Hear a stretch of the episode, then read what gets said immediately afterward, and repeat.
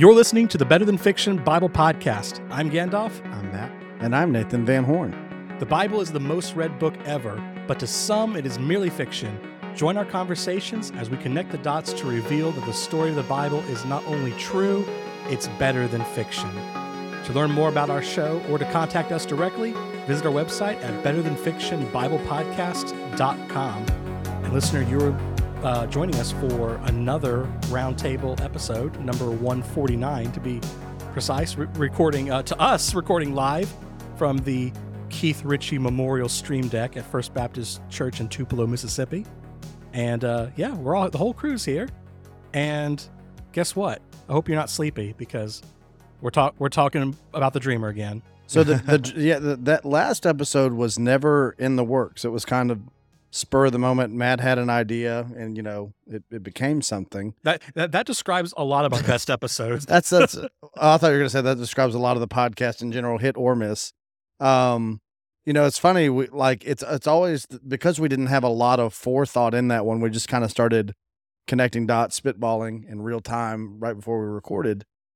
It's the things you didn't think to say that you Mhm. think about right after you record, and I can't remember. Oh, you we t- said something about holidays or something, and I said it's beginning to look a lot like Christmas. You know, and I was like, oh man, the whole dream episode, I picked the wrong Christmas song. Silent Night, Sleep in Heavenly Peace. Uh, and then that got Matt going theological uh, about God. He said, How about that? He said, Usually when you hear about the Christmas story, you think about none of Israel thinking to take note of the birth of their Messiah. And he's like, But how much is that like God to reveal the greatest part of his redemptive plan while people are sleeping? Sleep. Matt said maybe there's some things God's doing that you can't see when you're awake. So I thought that was Mm. I thought that was really neat. Um so this week we are going to dare we move forward in the Yeah. text. Yeah, we'll not see. not in the not in chapters, just in the in the yeah, text. we're going to try to round out this chapter. I'm 85% sure this is our last episode in Genesis 28. I, I I'm just done saying that because I there's been like four or five times where we've said that and then we went on for another three episodes. Well, in the words of Journey, don't stop believing.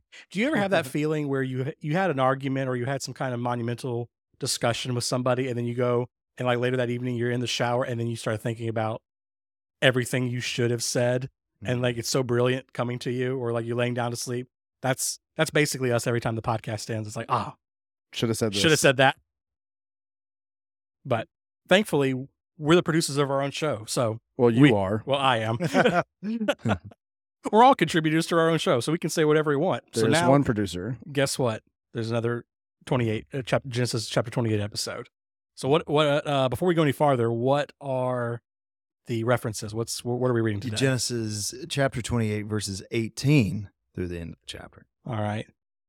Uh Dr. Van Horn, why don't you jump right in for us? All right, so this is Genesis 28, 18 through 22, as always from the English Standard Version. So early in the morning, Jacob took the stone that he had put under his head and set it up for a pillar and poured oil on top of it. He called the name of that place Bethel, but the name of the city was Luz at the first.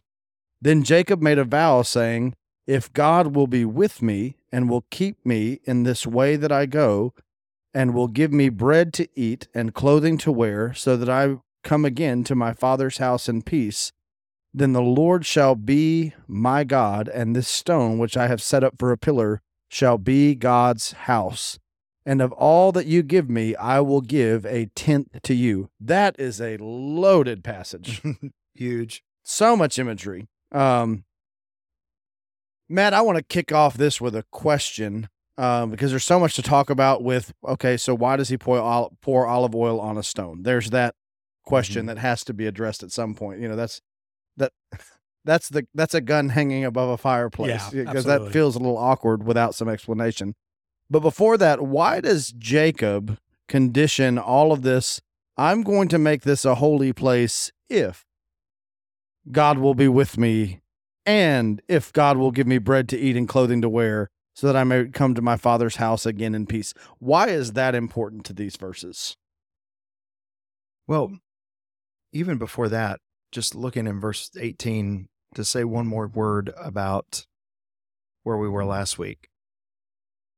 The most important thing that you're going to do when you're awake is to acknowledge what God has done while you were asleep. Is it um is it Adrian Rogers who said never doubt in the darkness what God has shown you in the light? Mm, that's I've heard him say that. I don't know if that was original to him or not, Um but it, it never is- doubt what never doubt when you're waking what God has revealed when you were sleeping. Yeah. right. Adrian Rogers, Nathan Van Horn. Yeah. Michael Scott. Yeah. yeah. well played. Um, but that that this is a uh, significant moment where also when we see Jacob here, it's hard for us to untether ourselves to the rest of the Bible that knows God as the God of Jacob. Like Mm. this. A little different when you're living in a real time. That's right. Well, and and you know, this is something we've talked about. He's not. He's becoming the God of Jacob. You know, he hasn't. He's not this. This is not a moniker that Jacob inherits. You There- know, this is our um, first indication that God has spoken to Jacob. that's it. And it's right as he's leaving. But you know, you you said in the last episode, he's kind of a fugitive. He's kind of on the run Right. because he cheated his brother, and he's taking steps out of the land that he's supposed to inherit. If you're reading the story, it looks like he's leaving his inheritance behind. His country, his kinfolk, and his father's house. Right. Very Abrahamic. But as God spoke to him, we didn't emphasize it, but in the last bit, when God speaks to him and he said, Listen, uh, I'm, I'm going to be with you wherever you go, and I'm going to be with you and keep you wherever you go to bring you back to this land. And I, I what I love about that is it captures two things simultaneously. This is a special place. In other words, this is a place where you put down a marker, right? I'm going to set up a stone and I'm going to pour olive oil on it because that's something that people do. Um, it's a special place, but it's a special place precisely because it highlights a God who is with us on a journey. Like it's static and in motion at the same time. I mean, does that make sense what I'm talking about? Yeah. Uh, in other words, I'm setting this up because I intend to come back here. Like this is the kind of a pilgrimagey concept. Um, It's the, it's the tree. It's the tree Abraham planted. that's that's that's it. Uh, only it's a stone with olive oil on it. But it's yeah. But it's it's it's it up very in Scotland later. Yeah. That will later be under the throne. Um but it's that same it's the same principle. This is marking this is going to and by the way this this is something you will see a lot of in the old testament. The journeying god um and uh what i love about that is again we we say it so often and i don't think we can say it too often reading genesis while you're living the exodus. What is this language of if God will keep me in this way that I go, if God will give me bread to eat and clothing to wear. When's the first time in the Bible that food becomes an issue? Eden, right? Mhm. That's right. And it keeps coming up in key scenes. Like I I have a whole sermon series on this that I want to preach one day. It keeps coming up God's faithfulness. Again, the first commandment to to to man and woman, be fruitful.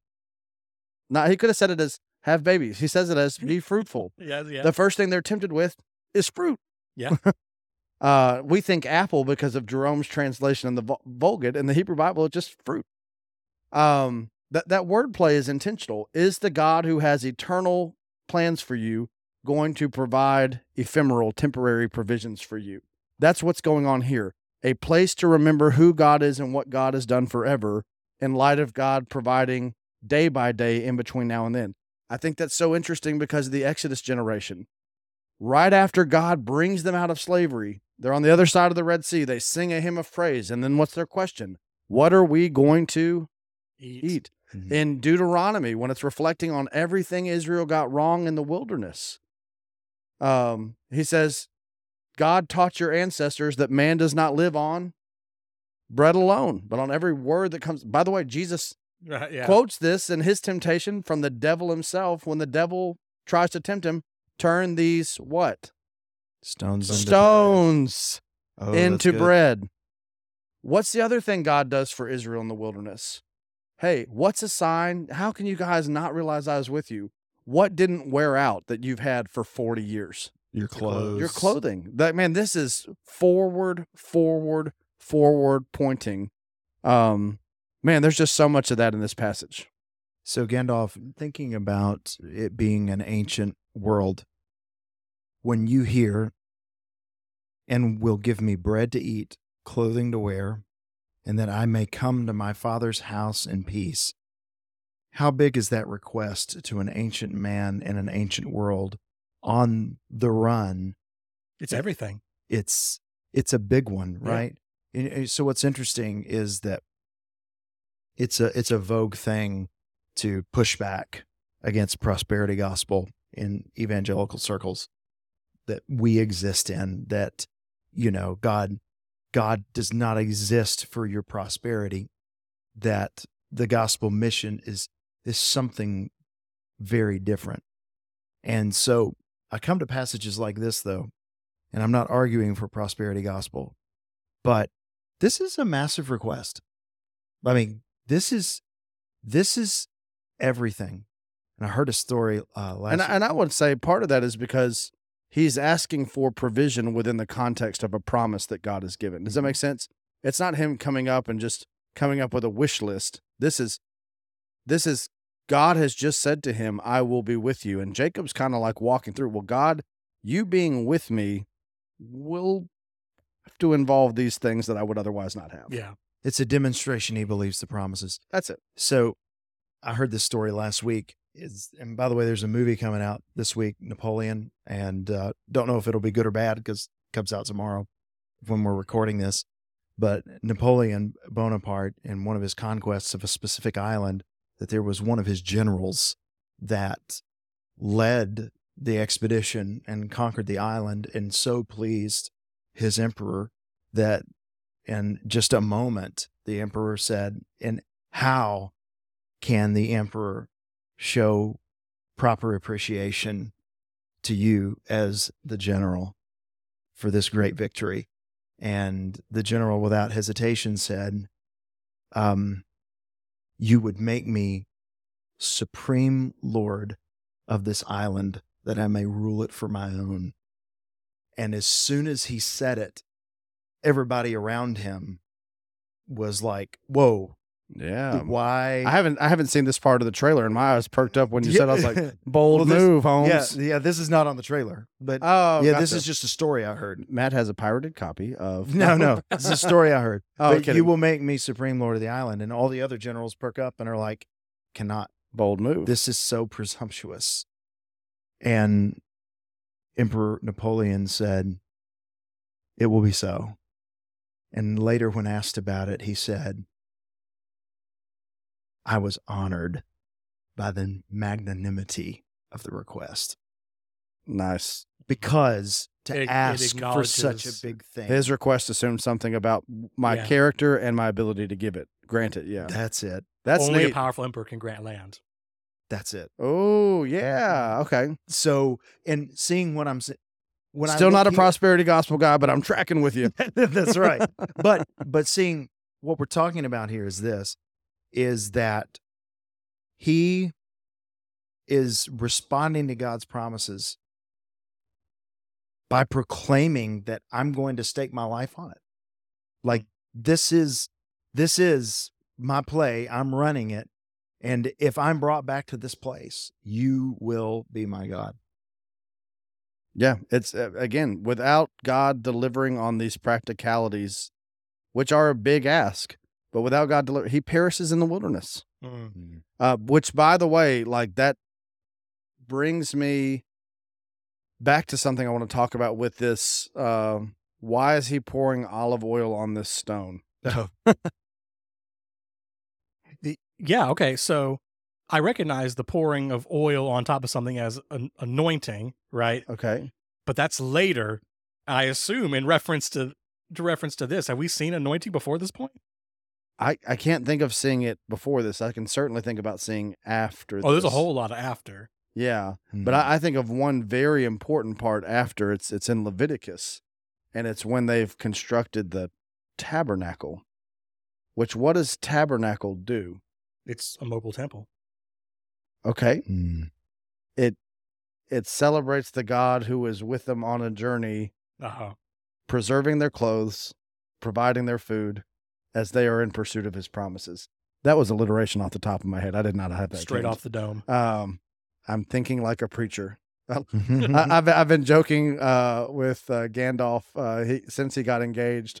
He's thinking more and more like a baby boomer, and here I am alliterating off the top of my head. So we're all we're all old men here. hey, Um, this is the first.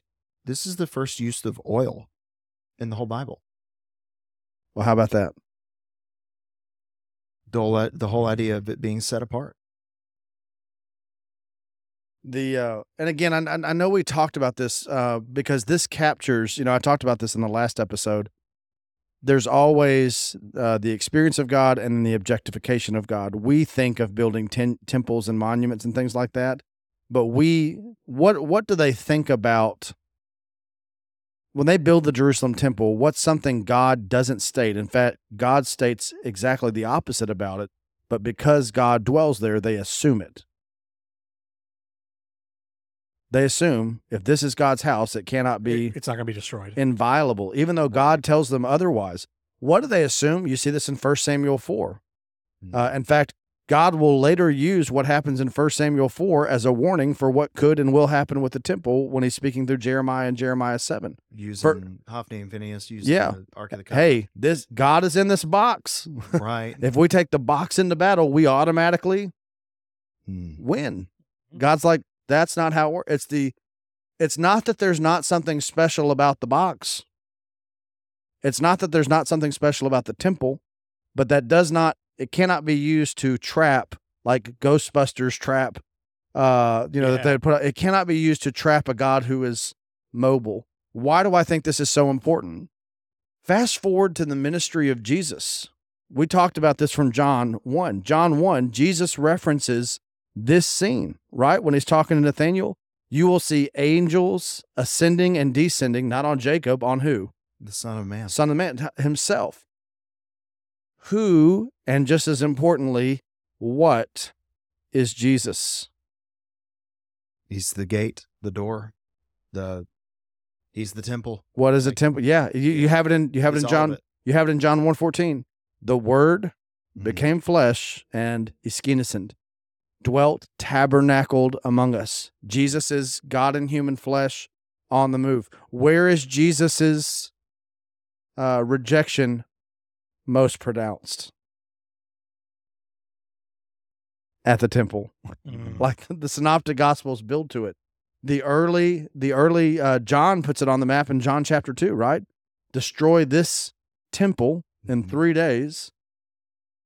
Uh, I mean, destroy this temple, and in three days I will rebuild it. Right. That that that confused everybody. Herod Herod by that time had been re-renovating the temple for about forty six years, according to Josephus. Mhm. Long time. How can this guy rebuild in three days? And then it says it wasn't until after his resurrection that they understood he was referring to what?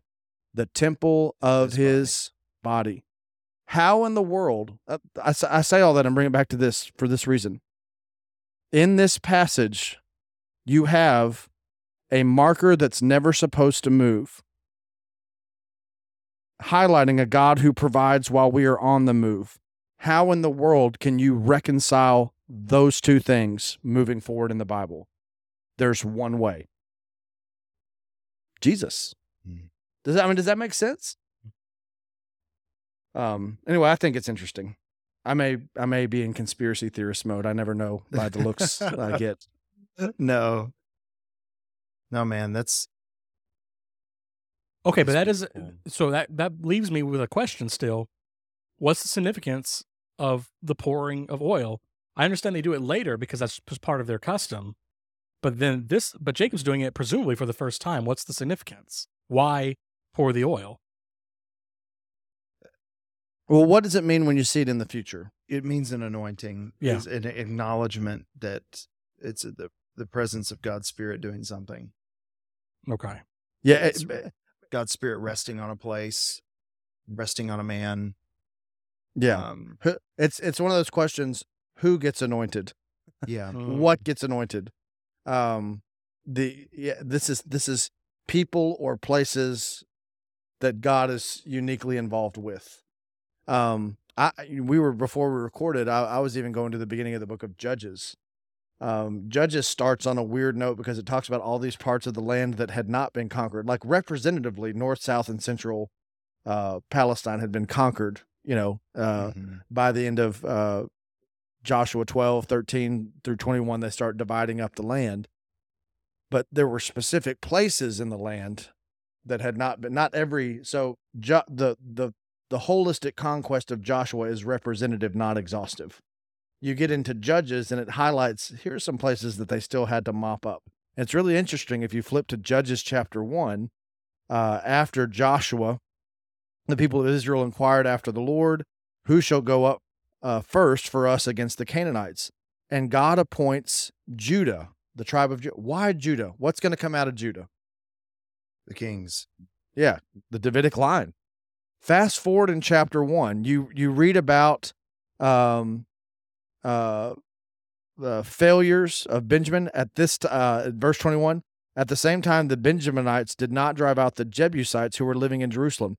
Who's going to finally establish the capital in Jerusalem? By the way, is this just mentioned haphazardly? No, we're paving the way for King David. King David. Uh, the Jebusites had lived among the Benjaminites in Jerusalem to this day. Right after that, the house of Joseph also attacked Bethel, and the Lord was with them. Man, where oh, by the way, let's let's make it emphatically clear so no one can miss the echo. They sent spies to Bethel. This town was formerly named Luz. Where do you have the combination of Luz, Bethel, and I will be with you? You have it all the way back in a promise is made. Right. right In here Genesis 28. 28. And Israel has done a whole lot of moving between then and there, and God has done a whole lot of staying the same. That's that's that's what I want to capture, I guess. You know, one of the Silent night. I was things. sorry.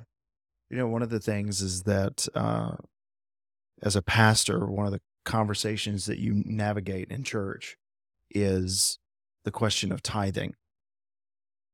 Like, isn't that like tithing, giving ten percent, like legalistic. isn't that legalistic? Isn't that isn't that the law? Wasn't that to be given to the temple and the temple no longer exists? Is like where where is this? Well, this is actually the second time Yeah. this is mentioned. The first time was with Melchizedek, Melchizedek, Genesis 14. Genesis 14, and this is the second time.